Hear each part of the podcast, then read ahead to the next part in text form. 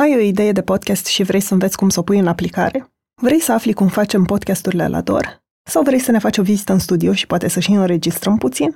Pe doi august, eu împreună cu colegele mele, Ana Maria Ciobanu, gazda podcastului serial Satul Mădălinei, și Oana Sandu, care găzduiește împreună cu Ana Maria podcastul Mame, te primim în redacția D O R pentru o seară de discuții despre puterea audio-ului. Ca să te înscrii la atelier, mergi pe shop punct decătorevista punct ro și caută abonamentul Podcast Lover. Te așteptăm cu drag! Podcastul Pe Bune este prezentat de Unicredit Bank, o companie care știe cât de greu e să-ți transformi ideile creative în afaceri. Dacă ai deja o idee de afacere sau ești într-un moment în care cauți inspirație, intră pe romanian stories punct ro și vezi cum au reușit alți oameni ca tine. Trăiesc într-o industrie în care aproape nimeni nu este ceea ce pare, în care foarte multă lume se face că face. Știi cum e, cu like-urile nu poți să-ți plătești factura la telefon și atunci pentru mine tot timpul a fost uh, important acest pragmatism al vieții. Te gândești că oamenii te vor judeca. Eu țin minte că prima oară când mi-a scris cineva că sunt oligofrenă în online, am stat vreo săptămână în pat. Sunt Andreea Vrabie și ascultați Pe Bune, un podcast sincer, cu oameni creativi, despre cum au ajuns cine sunt și întrebările pe care și le pun. Este plăcerea mea să o am invitat în acest episod pe Ana Morodan, o femeie care la douăzeci și cinci de ani a venit din Arad în București cu doar două sute de lei în buzunar și cu determinarea de a construi un imperiu business în jurul personalității ei. Opt ani mai târziu, Ana este una dintre cele mai apreciate blogărițe de fashion din România, are propria linie de haine și conduce o afacere cu peste zece angajați. Spune că a ajuns într-un punct în viață în care vrea să-și regândească activitatea, astfel încât să nu mai necesite prezența ei, pentru că a obosit și, în general, nu prea știe cum să ia o pauză. Cel mai greu până acum i-a fost să se arate în online așa cum este în offline, să pună poze pe Instagram și atunci când simte că nu arată grozav, sau să vorbească și despre evenimente mai puțin fericite din viața ei, cum ar fi moartea tatălui. Ana crede că puterea de a influența oamenii prin ceea ce scrie vine la pachet cu responsabilitatea de a transmite anumite valori și, din acest motiv, nu ezită să pună poze de la protestele din Piața Victoriei sau să susțină comunitatea L G B T, chiar dacă acest lucru s-ar putea să însemne pierderea unor clienți. Dacă ar fi să aleagă între Frumoasa adormită și Cruella de Vil, ar alege-o urcând ca model pe Cruella, pentru că și ia viața în mâini și nu așteaptă salvarea unui prinț. Plus că este o nebună cu mult umor, așa cum este și ea. Bună, Ana, mă bucur să stăm aici. Și eu. Este prima oară când sunt la un podcast. Cum ai descrie tu ce faci? Pentru că mi se pare că blogger de fashion a ajuns să însemne multe lucruri, influencer e și mai ceva multe lucruri. Vag și tu faci mult mai multe de atât. Păi să știi că, uite, și la mine totul a pornit uh, de la acest uh, blog, ca să zic așa, pentru că prima oară acum șapte, șapte ani când am apărut eu, nu era niciunul în România și focusul era pe bloguri mult, nu era pe social media. După care, în timp, așa, cred că în ultimul an jumate, doi, s-am mutat în social media. Totul a pornit de la imaginea mea și, până la urmă, să știi că eu când am început să fac asta, n-am făcut asta doar de dragul faptului că îmi place mie să schimb rochițele de șapte ori pe zi. Între timp nu mai îmi place o corvoadă. Am făcut asta pentru că plecasem dintr-un domeniu profesional și mă pregăteam să intru în altul. Am făcut asta pentru că mi-am dat seama că la noi nu este niciun fel de blog din asta și le descoperisem pe foarte multe internaționale, știi? Și am observat că există un pattern de business. Și am văzut că și la noi începe industria să se deschidă încetul cu încetul de marketing, bugetele să se ducă spre online și am zis că ar fi simpatic să fac asta, să văd dacă mi-ar ieși. Dar la mine a fost pur și simplu o decizie de business, n-a fost neapărat dorința, sigur că este măgulitor și extraordinar să te aplaude oamenii la scenă deschisă și să-ți spună că ești minunată, magnifică, mai ales când ești într-o criză de anxietate, este ceva superb.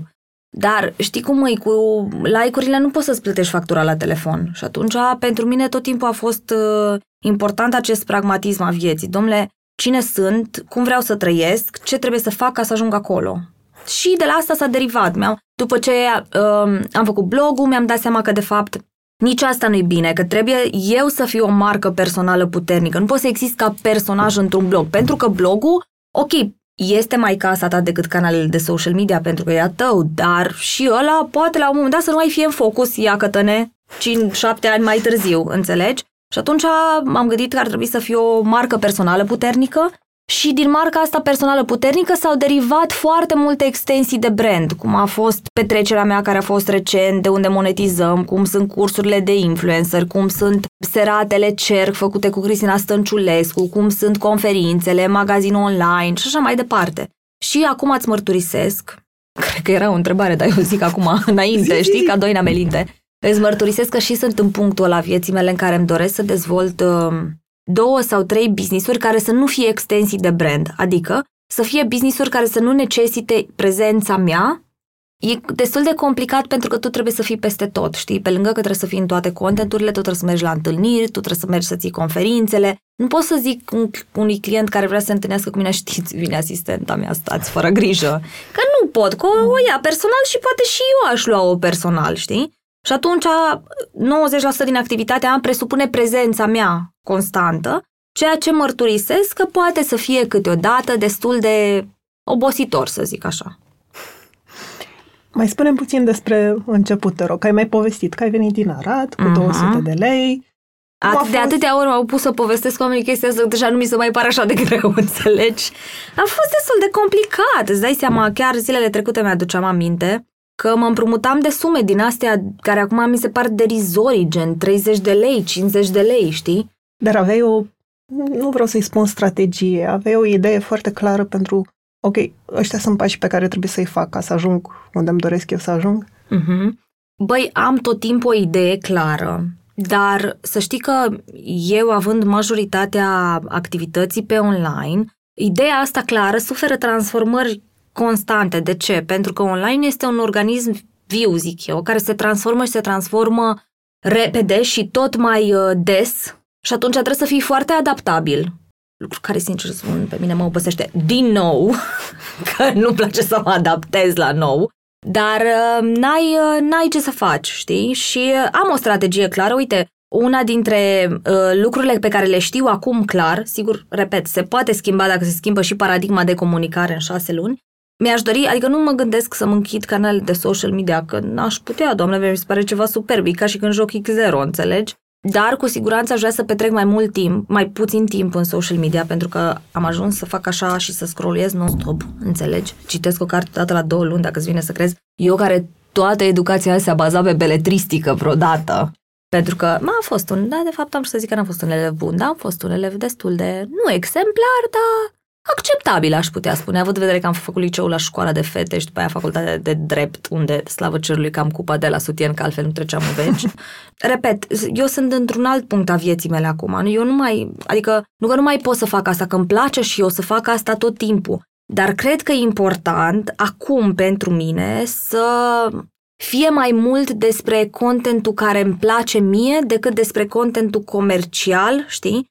Gândește-te că asta vorbeam zilele trecute la conferința Biz, am vorbit despre autenticitate, adică asta a fost tema și am zis, Marte, uite, eu aș vrea să vorbesc despre cât de autentică e această autenticitate în social media, că dacă o luăm la bani mărunți, nu-i. Inclusiv eu, ok, toată lumea îmi spune că sunt diferită, toată lumea îmi spune că sunt altfel. Posibil, nu știu, dar și, până și eu am grijă să existe o latură de glossy și de mainstream în comunicarea mea, pentru că asta mă face cumva plăcubilă de o mai mare masă de oameni și implicit appealing pentru advertiser, știi? De exemplu, nu știu, dacă ar fi după mine, aș purta o săptămână aceeași haină și aș pune contentul numai cu aia la infinit sau aș pune poze doar al negru și foarte grainy timp de o săptămână sau o săptămână numai galben sau ceva nebunii din astea. Dar nu pot să le fac așa, pentru că la, o să ajung prea tare într-o nișă, știi? Eu oricum sunt într-o nișă de lifestyle și modă și sunt într-o nișuța mea că, mă rog, oamenii îmi zic că sunt rafinată, nu înțeleg de ce, dar... Știi? Și n-aș vrea să ajung chiar atât de nișată, pentru că nu este o strategie bună de business. Pe de altă parte, nici nu vreau să fac un white noise și să încep să-mi pozez acum cafeaua și... știi, pozele alea cu înghețat așa pe un fundal de oraș și să ajung ca toate bloghezele astea și internaționale și naționale care săracele călătoresc ca nebunele și când ajung într-un oraș identific, nu știu, nu fac altceva decât să identifice câte o panoramă unde să urcă repede, să-și facă niște poze la care pun toate același filtru. Nu pot nici chiar așa, dar cred că trebuie să existe o moderație, știi? Sau so, da, am strategii, dar ele se transformă odată cu fiecare gin tonic pe care îl beau și odată de fie, cu fiecare articol despre ce s-a întâmplat social media în ultimele luni pe care îl citesc. pentru că ești foarte orientată spre business acum.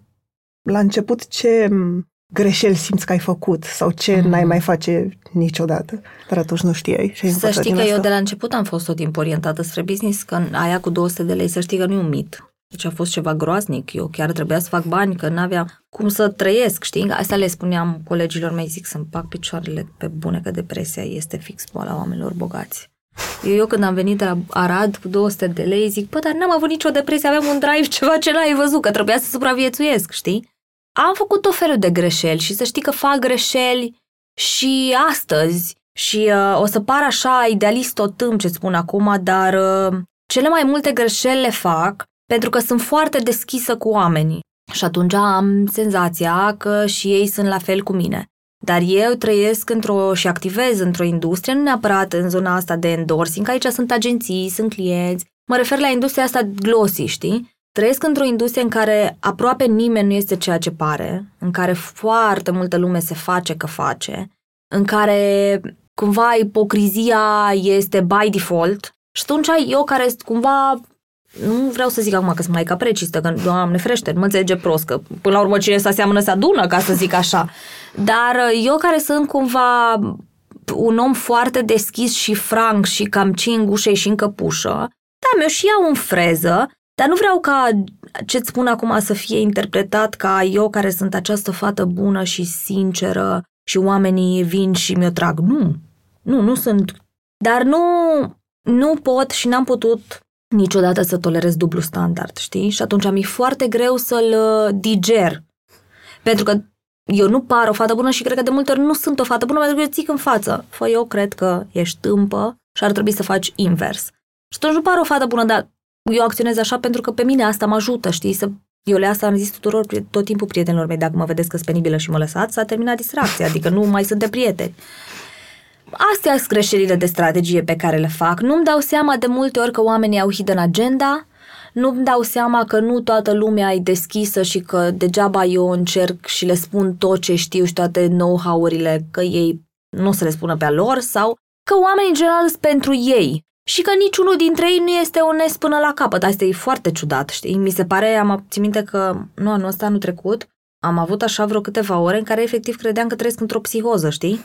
De- a fost o perioadă în care descopeream non-stop că ni- nici, aproape niciunul oamenii cu care interacționasem în ultima perioadă nu e ceea ce părea, știi? Lucruri care nu aveau legătură cu mine, nu știu, îți povesteau că stau într-un penthouse și descopereai că stau într-o garsonieră, adică niște lucruri pe care eu nu le pot înțelege, repet, Tot, totuși din faptul că, na, la mine e ce în gușă și în căpușă, dar, repet, nu zic că asta e o strategie bună sau că asta e o chestie nobilă. Nu! Da, nu. Pentru că ai spus că pui mult accent pe autenticitate. Ai o imagine foarte bine conturată, nu doar fizic, și de stil de viață, uh-huh. care este totuși un brand personal. E o construcție? O construcție, da, e o diferență mm. între cine, Mm-mm. cum te știu prietenii și... Știi, care e chestia? Că um, eu când am venit la București, m-am întâlnit cu fetele de la Anț și fetele mi-au zis, ok, ca tu să poți să comunici coerent, trebuie să ai niște lucruri care să fie a tale. Și mi-au dat foarte multe întrebări atunci despre cine sunt, ce-mi place să mănânc, cum place să mănânc, ce ceai beau, unde stau, toate lucrurile astea. O gamă foarte largă de întrebări, știi? Și le-am trimis răspunsurile, după care m-au chemat la antrenare și au zis, bă, cred că nu mai are sens să ne muncim noi să conturăm nicio imagine, pentru că, practic, asta e imaginea. Adică, noi nu ne-am gândit că, de fapt, ce comunici tu, asta-i treaba, dar tu chiar asta ești, știi? Și nu cred, uh, nu cred că mi-ar ieși. Spre exemplu, uite, nu avem timp acum, dar am avut eu două, trei uh, tentative de a mă îmbrăca minimalist-o fresh, știi? Aș vrea să ți le arăt. Sunt ceva superb.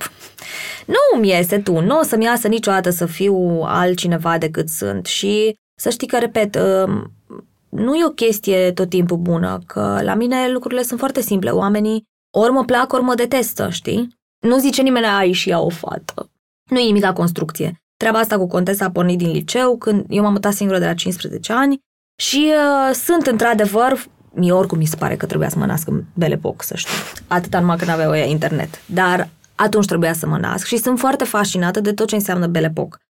De asta sunt îndrăgostită și am tot felul de mici tabieturi la birou, am tot felul de cristalării, bem ceaiul din anumite cești, cafeaua din altele, înghețata din cupe de cristal de Boemia, alealte din cupe de cristal de Bacara. Mă rog, niște epopei, n-are sens, că ne murim aici. Dar îmi place să trăiesc așa.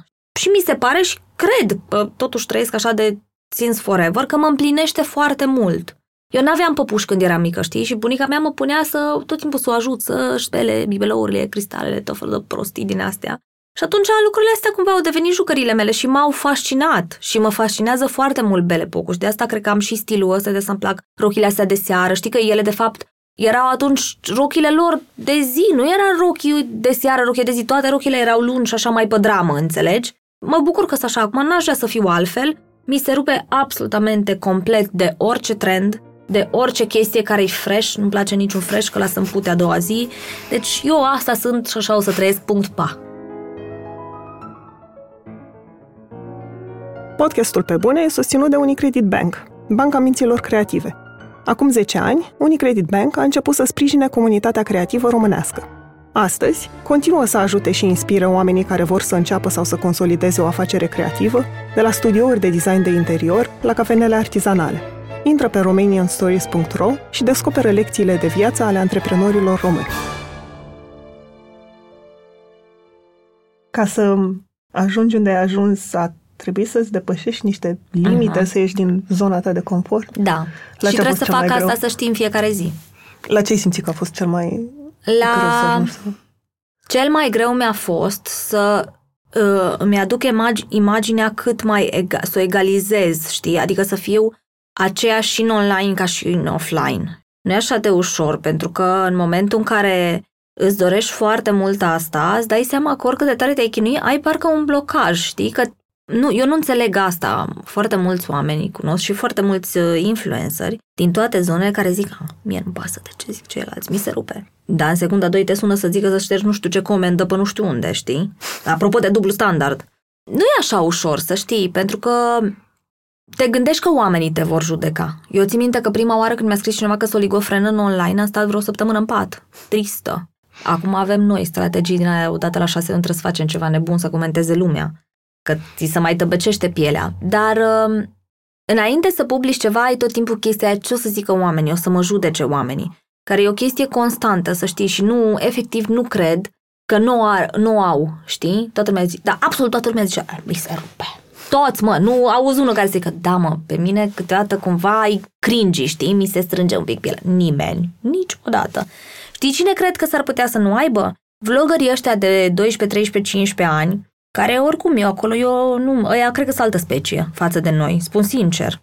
Eu, eu și niște atrocități am, și ce atrocități își fac între ei unii altora, eu nu-mi explic. Deci, până la urmă, chiar m-am gândit, bă, tot bine, tot rău și un bine, că eu mă plâng a ta că noi suntem ipocriți în nișa mea, dar lasă mai bine așa decât să ajungem de porcă în public, cum ar fi. Cred că ea nu au, dar în rest noi o avem. Și cred că, da, asta e destul de, poate să fie destul de, a fost, de fapt, destul de challenging, să-mi egalizez imaginea, știi? Să am curajul să mă postez și un pic ca mețițică, ca să zic așa, după trei patru ginuri. Să am curajul să mă postez și când am o, o angoasă. Să am curajul să zic că mi-e frică, să pot să mă postez și uh, photoshopată, superbă. Am descoperit acum o aplicație de față, nu vrei. Dar e important să spui asta, știi? Să poți să, să ai curaj să spui asta, să, ai, să poți să te pui și photoshopată mărimea X S cu un ten de porțelan, dar să te poți pune și boschetară.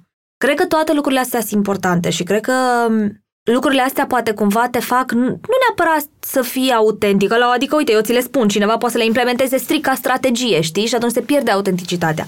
Dar te umanizează.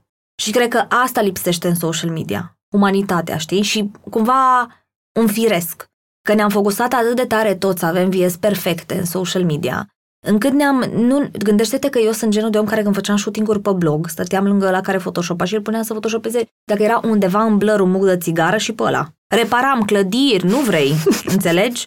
Scoteam grafiti, betoane, nu exista, nu exista. Păi dacă oamenii, majoritatea, ziceau că nici măcar nu sunt din România, nu știau că sunt din România. Că eu făceam un alt cartier în jurul meu. Ai zis deja că... Și n-ai ascuns niciodată că folosești Photoshop în pozele nu, tale. Dar fi și culmea, nu mă vezi cum arăt și tu mă vezi pe aia în poză, pe online. În același timp, crezi în feminism și în autenticitate, nu? Se bat cap în cap? Da, se bat cap, se pot bătea cap în cap, dar băi, asta sunt până la urmă.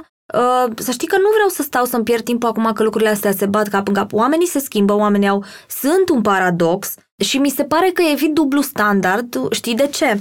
În primul rând pentru că spun asta, eu spun asta, adică eu nu vin acum să te mint pe tine să spun că sunt superbă și după aia să mă vezi că, da, nu-s neapărat chiar proaspătă și tânără și X S, înțelegi? Atunci mi se pare că ar fi poate un dublu standard uh, și nici atunci, pentru că trebuie să separi foarte clar, ești un om de online, în online poți să fii ce vrei, gândește-te că într-un an de zile o să apară realitatea augmentată foarte bine făcută și apare, sunt acum, mă, filtre pe care ți le pui pe față și zici că ești complet altcineva, poți fi Sharon Stone, o să fie altceva și trebuie să înțelegi, trebuie să nu mixăm asta cu realitatea niciodată, știi? Și să știi că pentru mine a fost tot timpul important să le explic oamenilor care se uită la mine că mă photoshopez, pentru că n-am vrut să pun presiune pe femei, știi, să zic că, mamă, vreau să arăt și eu ca Morodan. Și am vrut să facă distinția foarte clară. Bă, vezi că asta este Photoshop. Că oamenii și acum mă întreabă, dar ce ți-ai făcut la față că ești superbă? E o aplicație, se numește FaceApp, îți cumperi filtru, costă cincizeci de lei, folosești filtrul de la Impression. Ei, trebuie să, femeile trebuie să știe asta, nu, eu nu vreau să se frustreze din cauza mea. Uh, sunt o feministă, dar nu până la capăt, să știi. Sunt o feministă când vorbim despre drepturi egale la muncă. Sunt o feministă când vorbim despre violență.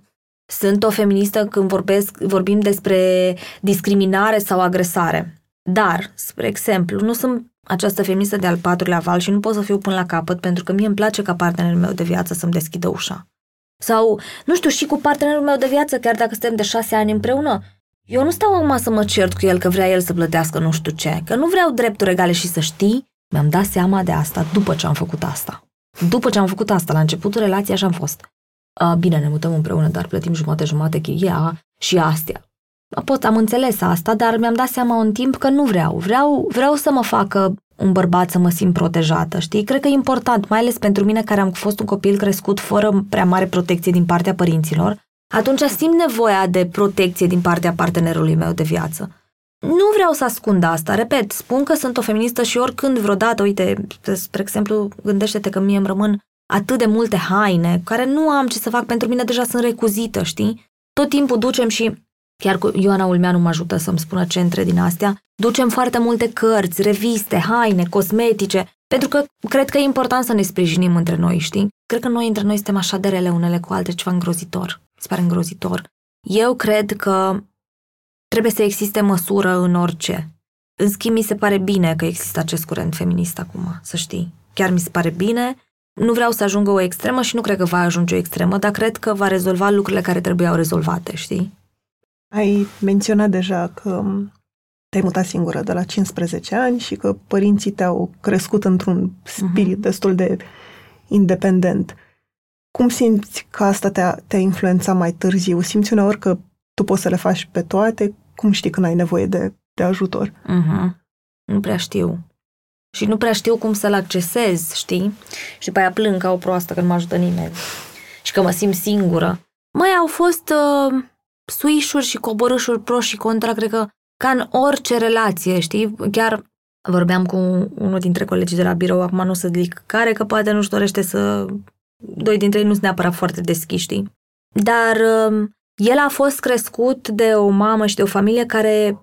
Pentru familia respectivă, el a fost Dumnezeu. Tot ce își dorea avea. Bine, a fost și un copil foarte bun, care a excelat la învățătură, care e de succes acum, dar pentru el a fost, vezi, reversul medaliei, faptul că trebuia tot timpul să nu... Era stresat să nu-i dezamăgească, știi? Să live it up to the expectation.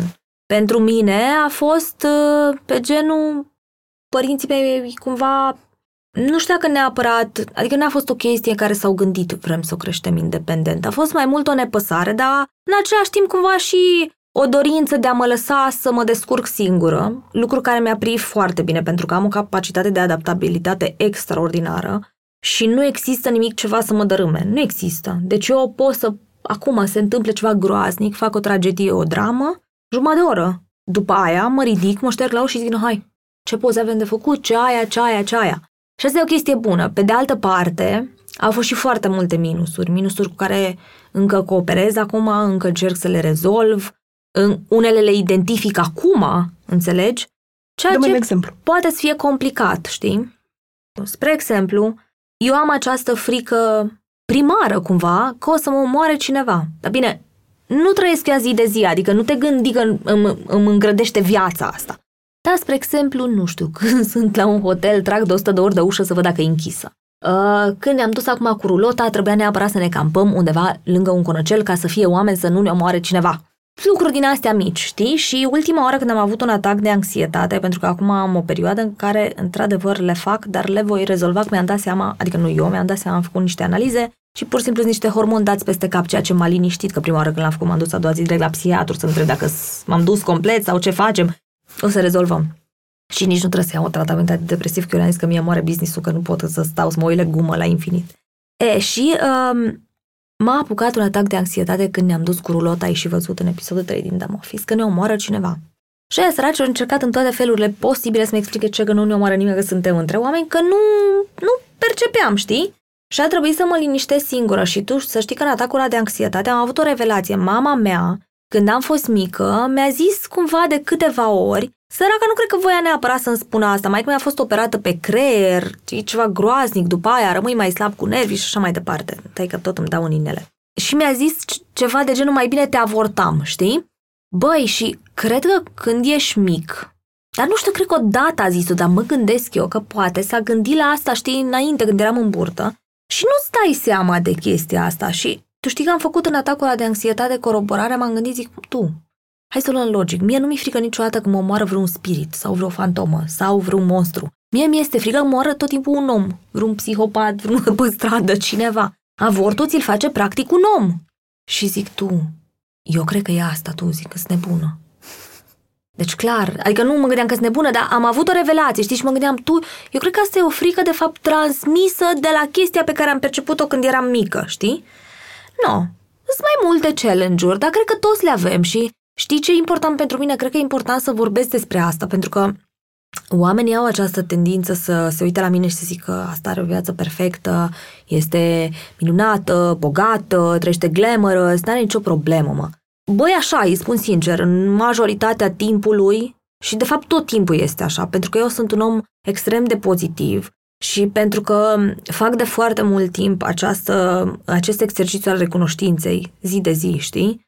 Și, bă, chiar am o viață foarte mișto. Dar asta nu înseamnă că nu-i, nu e o luptă zi de zi, știi? De a, nu știu, deveni mai bun, mai liniștit, mai împăcat, cu downsides-urile, că toți le avem, știi? Dar e important ca oamenii să înțeleagă asta. Că și eu I struggle with things, la fel ca ei. Se leagă cumva de următoarea întrebare, pentru că ai adus vorba de The Office Show. E un episod în care povestești foarte sincer cum ai aflat că tatăl tău a murit. Uh-huh. De nu chiar atât să... de sincer, că aveam un Xanax înainte la port, altfel cred că mă apucau un plâns, dar nu puteam să zic niciun cuvânt. Cum ai ales să vorbești despre uh-huh. asta? De ce ai ales asta? Pentru că s-a întâmplat atunci și pentru că cred că e important.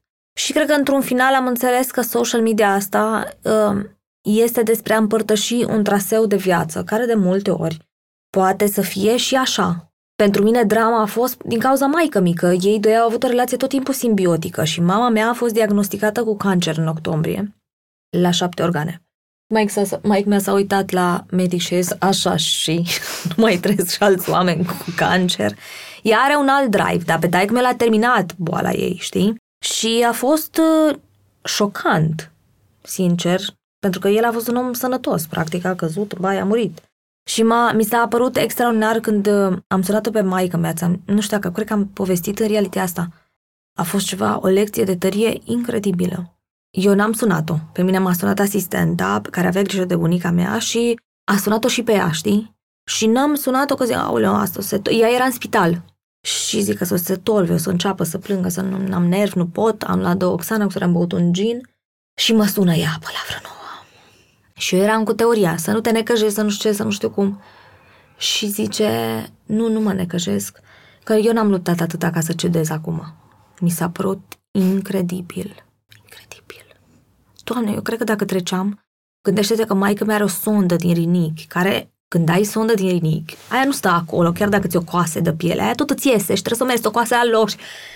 Nu există. Deci eu sper când o să ajung la nivelul ăsta de bolnavă, dacă o să ajung, poate totuși sunt un om bun și mă ia Dumnezeu așa că mă taică meu. Sper din suflet să existe legea aia eutanasiei, că eu nu pot să, eu nu înțeleg. Eu nu înțeleg. Mă, și mai mai e și genul ăla de om care face o dramă din orice, știi? Gen, ai pus paharul ăsta de aici, aici, mama mea face o dramă. Și l-am întrebat odată, zic, auzi mă, dar tu de ce te chinui atâta să trăiești? Că nu e ca și când ai o viață superbă. Are o viață superbă, că n-are griji, dar așa vrea ea să-și o facă, înțelegi? Numai cu drame și cu stres. De ce vrei să trăiești? Ce vorbesc astea?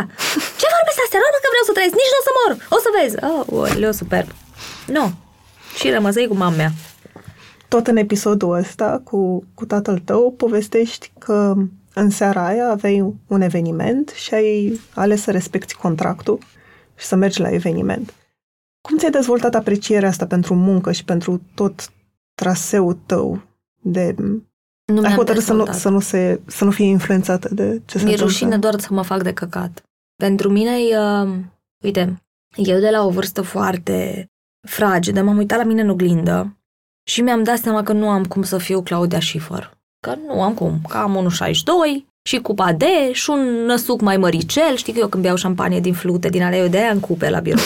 Intră nasul complet, în flută, înțelegi?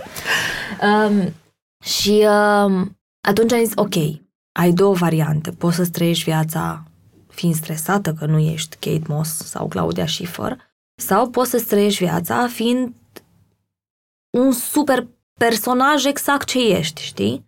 Și...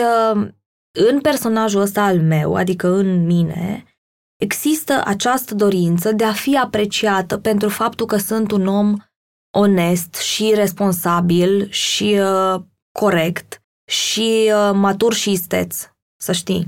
Și atunci e important respectul profesional pentru mine, să nu ai impresia că nu fac greșeli. Fac și eu greșeli. Am și eu deadline-uri pe care le trec. Uite, anul ăsta s-a întâmplat des. Am și trimis un mail colaboratorilor noștri că ne pare rău, dar nu am avut cum să le facem pe toate, că nu sunt două Morodan. Dar cred că atunci când poți și când înțelegi că, de fapt, tu te ai pe tine și cel mai important lucru care o să dăinuiască forever nu este corpul tău, nu este fața ta, ci este felul în care ai ales să crești profesional și să-și trăiești viața, atunci lucrurile astea devin importante, știi? Eu sunt un om care muncește pentru banii lui, care își permite să-și cumpere diamante sau gen sau orice altă porcărie pentru că a muncit singură pentru banii ăia. Spun foarte clar. Și din păcate sau din fericire va fi tot timpul așa. Și atunci eu trebuie să nu pierd lucrurile astea, trebuie să nu pierd uh, respectul unor colaboratori și uh, trebuie să înțeleg că de multe ori în viață e exact asta, te ridici în picioare și mergi mai departe. Și a fost important pentru mine, pentru că am promis, pentru că era un contract și pentru că să plâng după taică mea, puteam să plâng și după ce vin de la eveniment, știi? La Pe Bune ați ascultat de la jurnaliști și scriitori până la ilustratori și artiști, povestind despre cum lucrează și întrebările pe care și le pun în munca lor. Poveștile sunt diferite, dar dacă există un numitor comun pentru toți acești oameni, acesta e dedicarea pentru ceea ce fac și dorința de a fi productiv toată viața lor. Dacă îți dorești să lucrezi alături de un astfel de om, apelează la Best Jobs. Best Jobs e diferit de alte opțiuni de recrutare, pentru că plătești doar dacă ai rezultate, adică oameni calificați pentru jobul tău. Dacă nu-ți plac aplicanții, nu plătești. În plus, Best Jobs folosește un algoritm pentru a asigura cel mai bun matching dintre candidați și joburi și te ajută și cu promovarea anunțului în social media. Publică azi un anunț gratuit și pregătește-ți deja întrebările pentru interviu. Cum arată toată munca care stă în spate la ce se vede pe blog, pe Instagram? Mm-hmm. Cum arată programul tău într-o săptămână obișnuită?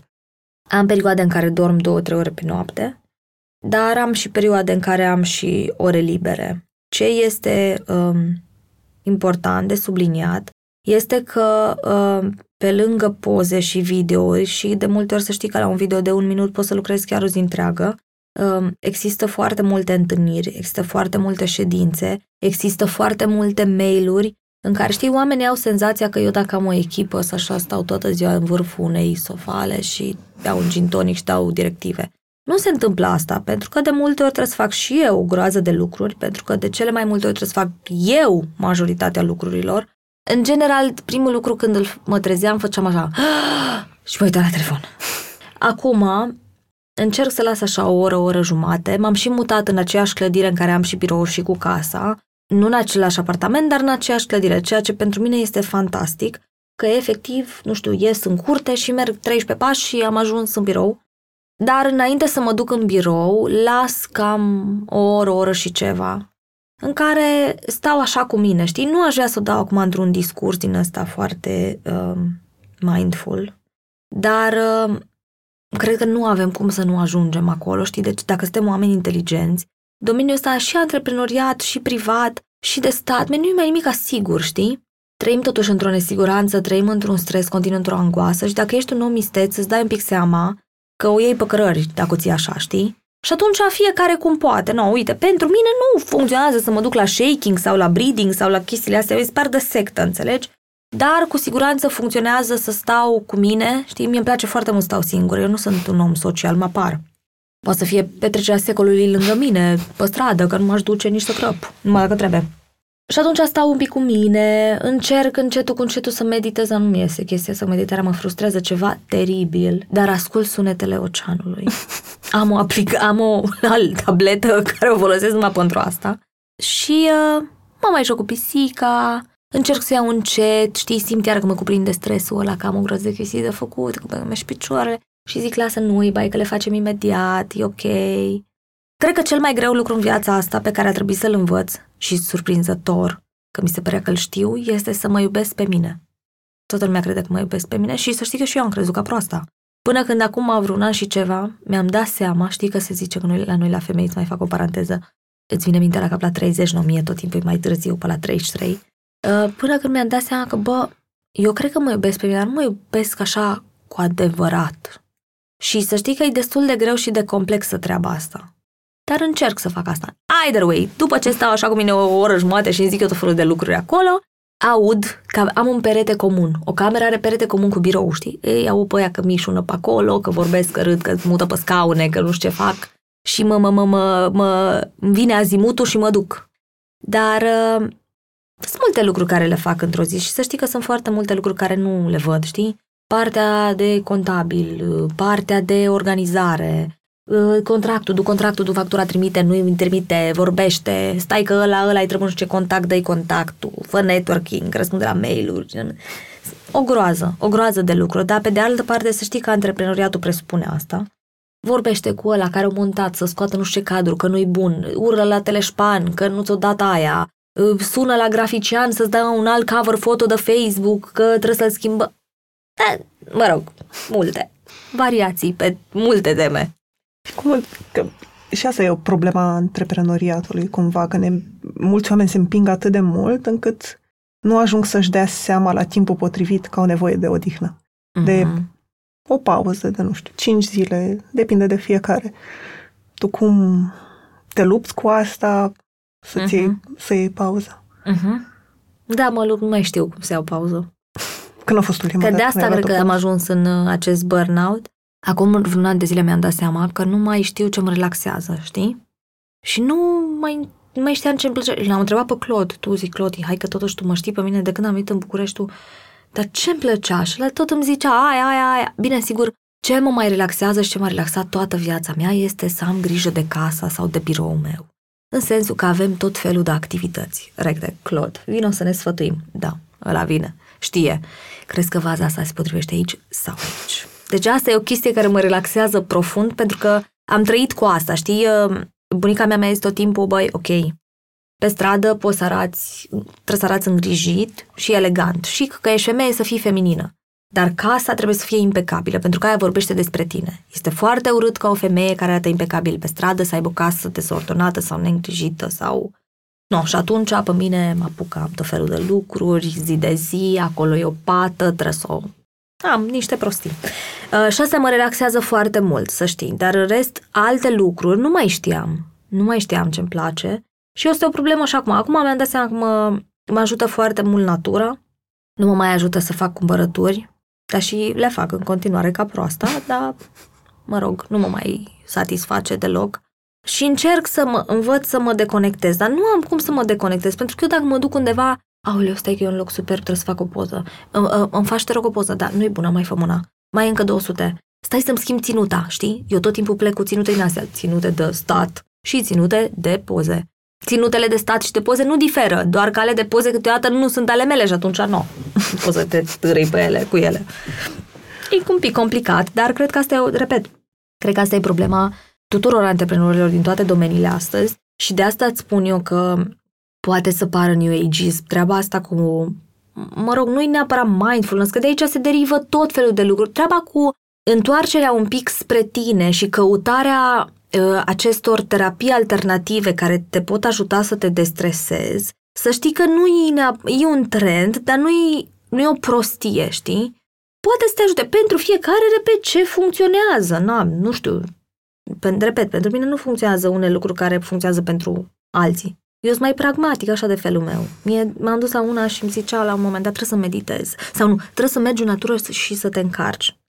Zic, te rog frumos, concret, pe pași, ce înseamnă să te încarci? Că eu nu pot asta cu aceste expresii care nu le... Să te încarci. Cum te încarci? Deci cum? Zi, mergi în pădure, te descalți, faci trei pași cu picioarele goale, te focusezi foarte mult pe ce se întâmplă acolo, ești prezent acolo, te uiți la cum bate vântul prin frunze, analizezi frunzele, copacii, te uiți la muște și ești practic prezentă acolo. Asta înseamnă să te încarci. Nu, bine, foarte frumos, acum am înțeles, știi?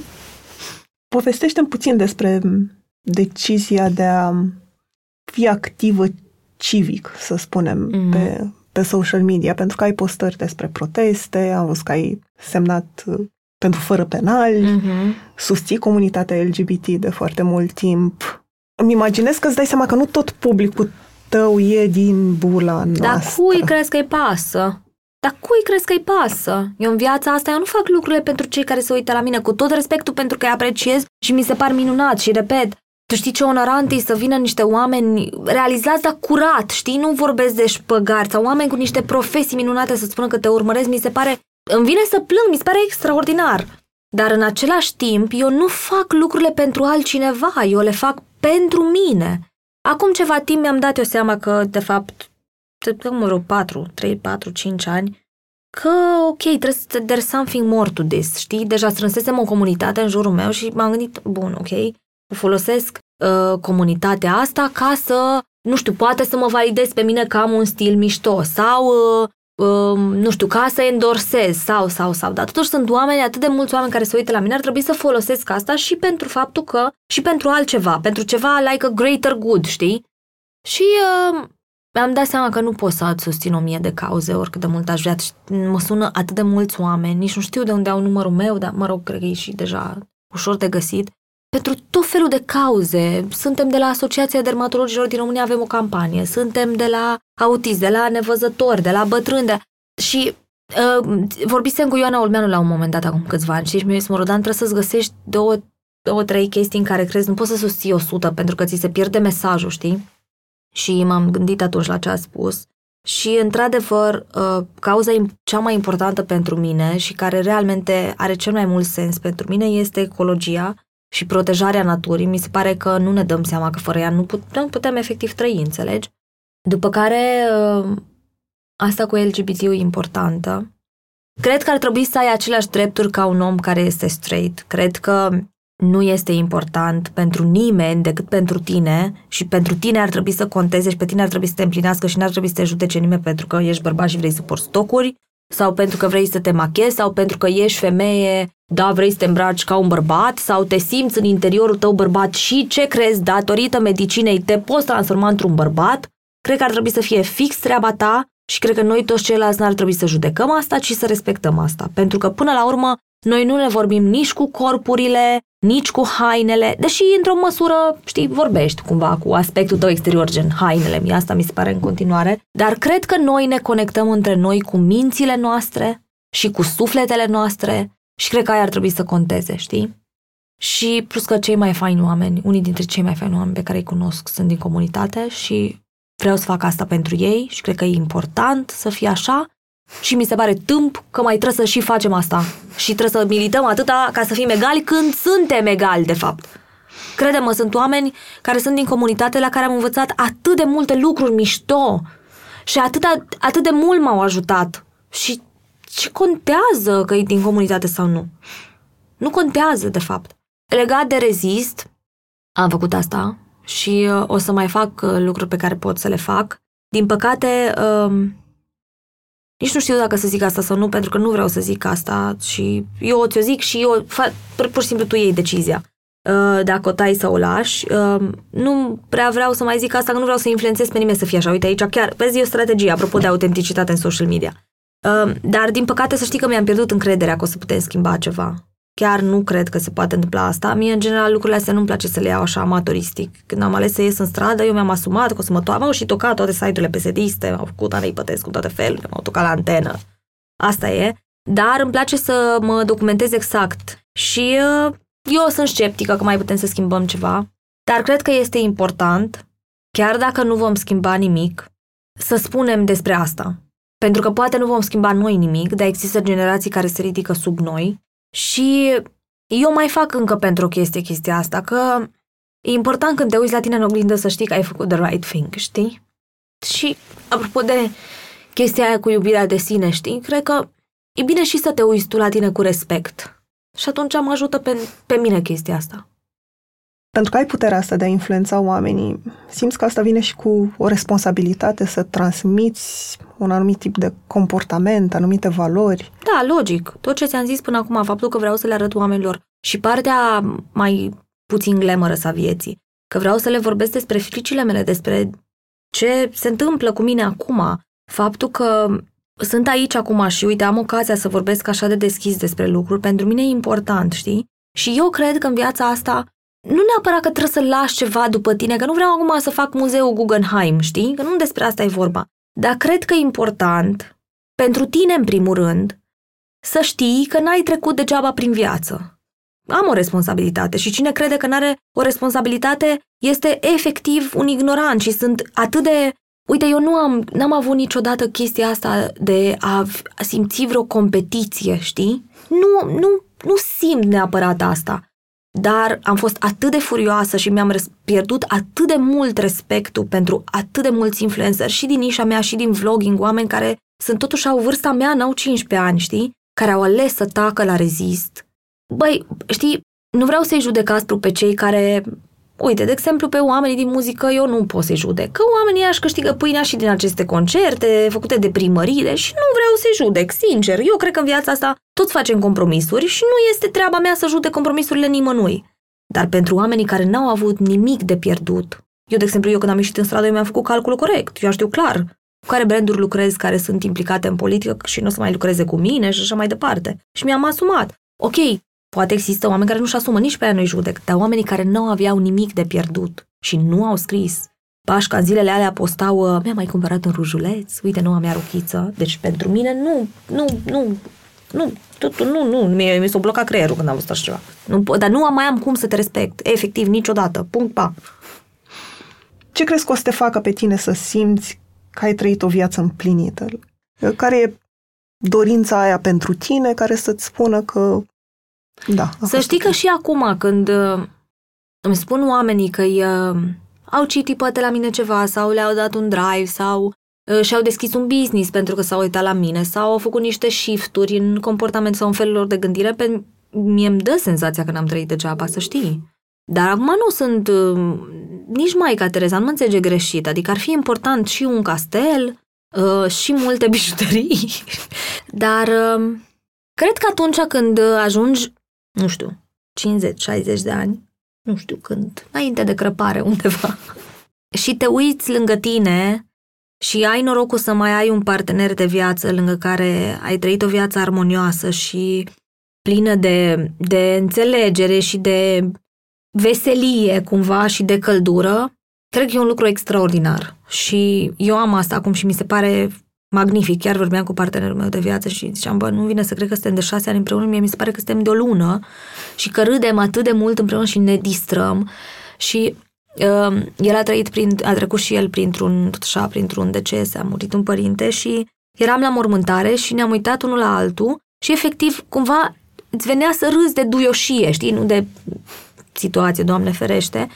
Și chiar am vorbit după aia despre asta, ce mare lucru că în orice moment negru al vieții noastre ne putem uita unul la altul și să râdem de duioșie, știi? Cred că n-ai trăit degeaba când ai asta, cred că n-ai trăit degeaba când există niște oameni pe care i-ai ajutat concret. Colegii mei de birou fac tot timpul mișto de mine că eu trebuie tot timpul să am un proiect din ăsta uman. Cred că și fac asta când să mă gândesc la ale mele, știi? La care, pe care trebuie să-l iau de la Ana la Caiafa și să-i găsesc job, să-i dau haine, farduri, casă, să-l duc păstă tot, să, știi? Da, e un proiect uman, înțelegi? Um, dar cred că, cred că și ajutorul ăsta de multe ori trebuie să fie, să fie și concret, uh, nu doar pe internet și care ține de inspirație. Cred că n-ai trăit degeaba când te uiți așa la tine și îți dai seama că ai trăit cumva curat. Curat în sensul că n-ai făcut mari mărșăvii în viață. Uite, eu, eu nu înțeleg asta cu iubirea universală, că eu nu pot să iubesc pe toată lumea. Dar sunt atentă să nu fac rău. Bine, când mă enervez, bârfesc. Și eu, ca toată lumea, mă înțelege prost, că aia e, e un lubrifiant social. Dar sunt atentă să nu fac rău concret. Păi, da, ce întrebare, că m-ai și blocat. Nici nu știu ce, ce te-ai, la ce te-ai, hai să ne gândim împreună. Ce ar mai fi important la sfârșitul vieții, că n-ai trăit degeaba? Uite, de exemplu, cred că și vreau să fac, eu nu vreau să am copii. Nu sunt foarte uh, fertilă, ca să zic așa, nu asta e ideea. Adică nu e o chestie de P R că nu vreau să am copii. Chiar nu vreau să am copii. Mi se pare că uh, responsabilitatea asta de a fi părinte este atât de complexă încât nu ai cum să nu greșești. Uh, nu vreau să am copii pentru că în momentul ăla știu că m-aș dedica complet lui și nu m-aș mai dedica mie și simt că, mai, simt că am nevoie de mine și de timpul meu cu mine și mi se pare epuizant, punct. Și n-am niciun instinct matern, ceea ce mi se pare simpatic, că era nasol să nu vreau să am copii, dar să am instinct matern. Zici, mă, trebuia să iau hormoni, să zic, că acum m-am documentat. Nu te gândi? Există niște medicamente pe care le iei, pac! Sau de la joale, nu mai ai niciun instinct matern. Dar, uh, uite, ca să revin totuși la întrebare, să zic că n-am trăit degeaba, vreau la un moment dat să înfiez un copil. Pentru că cu siguranță voi face greșeli uh, în creșterea lui, dar cred că pot să-i ofer mai multe șanse și mai multă căldură și iubire decât ar avea într-o casă de copii și aș vrea să fac asta. Și nu mă interesează dacă o să fie criminal și o să mă omoare în somn, apropo de frica mea primară, înțelegi? M-am gândit la asta, m-am gândit și la asta. Um, și atunci, da, cred că în momentul în care faci asta, chiar nu ai trăit degeaba. Uh, o prietenă și o colaboratoare chiar a făcut asta și a luat un copil greu adoptabil. Greu adoptabil ce înseamnă? Că după vârsta de cinci ani ei devin greu adoptabil, că în general toți oamenii vor care adoptă, mă rog, majoritatea vor copiii mici ca să-i crească ei. S-a părut un gest de o lipsă de egoism și de o dedicație și de, și de o noblețe și o curățenie sufletească incredibilă. Mi se pare minunat, să știi. Dar să iei un copil care nu mai avea nicio șansă la opt nouă ani și să-i ofere o viață extraordinară, este ceva, nu știu, miracol. Mi se pare efectiv, pentru el e un miracol, dar și pentru noi ceilalți, știi? Eu simt asta emotivă, plâng și îmi cad frunze din pom. Știu că nu par, dar în general așa se întâmplă. Toată lumea care mă cunoaște zice că nu sunt bicii, dacă așa par. Și sincer, mie îmi place să par bicii, că tot timpul mi s-a părut mult mai fascinante personajele negative din povești, știi? Că dacă le urmărești așa îndeaproape, îți dai seama că ceva le-a făcut negativ. Dar sincer să-ți spun, dintre Frumoasa Adormită și Cruella de Vil, no, acum, sincer, care ți se pare mai comică și mai superbă? Și mai frumoasă, da. Cruella. Mai frumoasă nu, că aia era o demență. Nu mai ții minte că avea părul în două feluri și așa, da. Era o demență, mă! Dar aia să-mi e una să arunca într-un paș, trebuia să vină cineva să o salveze. Asta își lua viața în propriile mâini și geavă crăp. Și era superbă și nebună și oricum pățea numai nenorocit, că n-a reușit nimic. Deci, care are mai mult umor? Nu. Mulțumesc că ne-ați ascultat! Podcastul Pe Bune este produs de D O R, tema muzicală e compusă de Alex Turcu, editor de sunet e Horia Balda, asistent de producție Elena Văduva.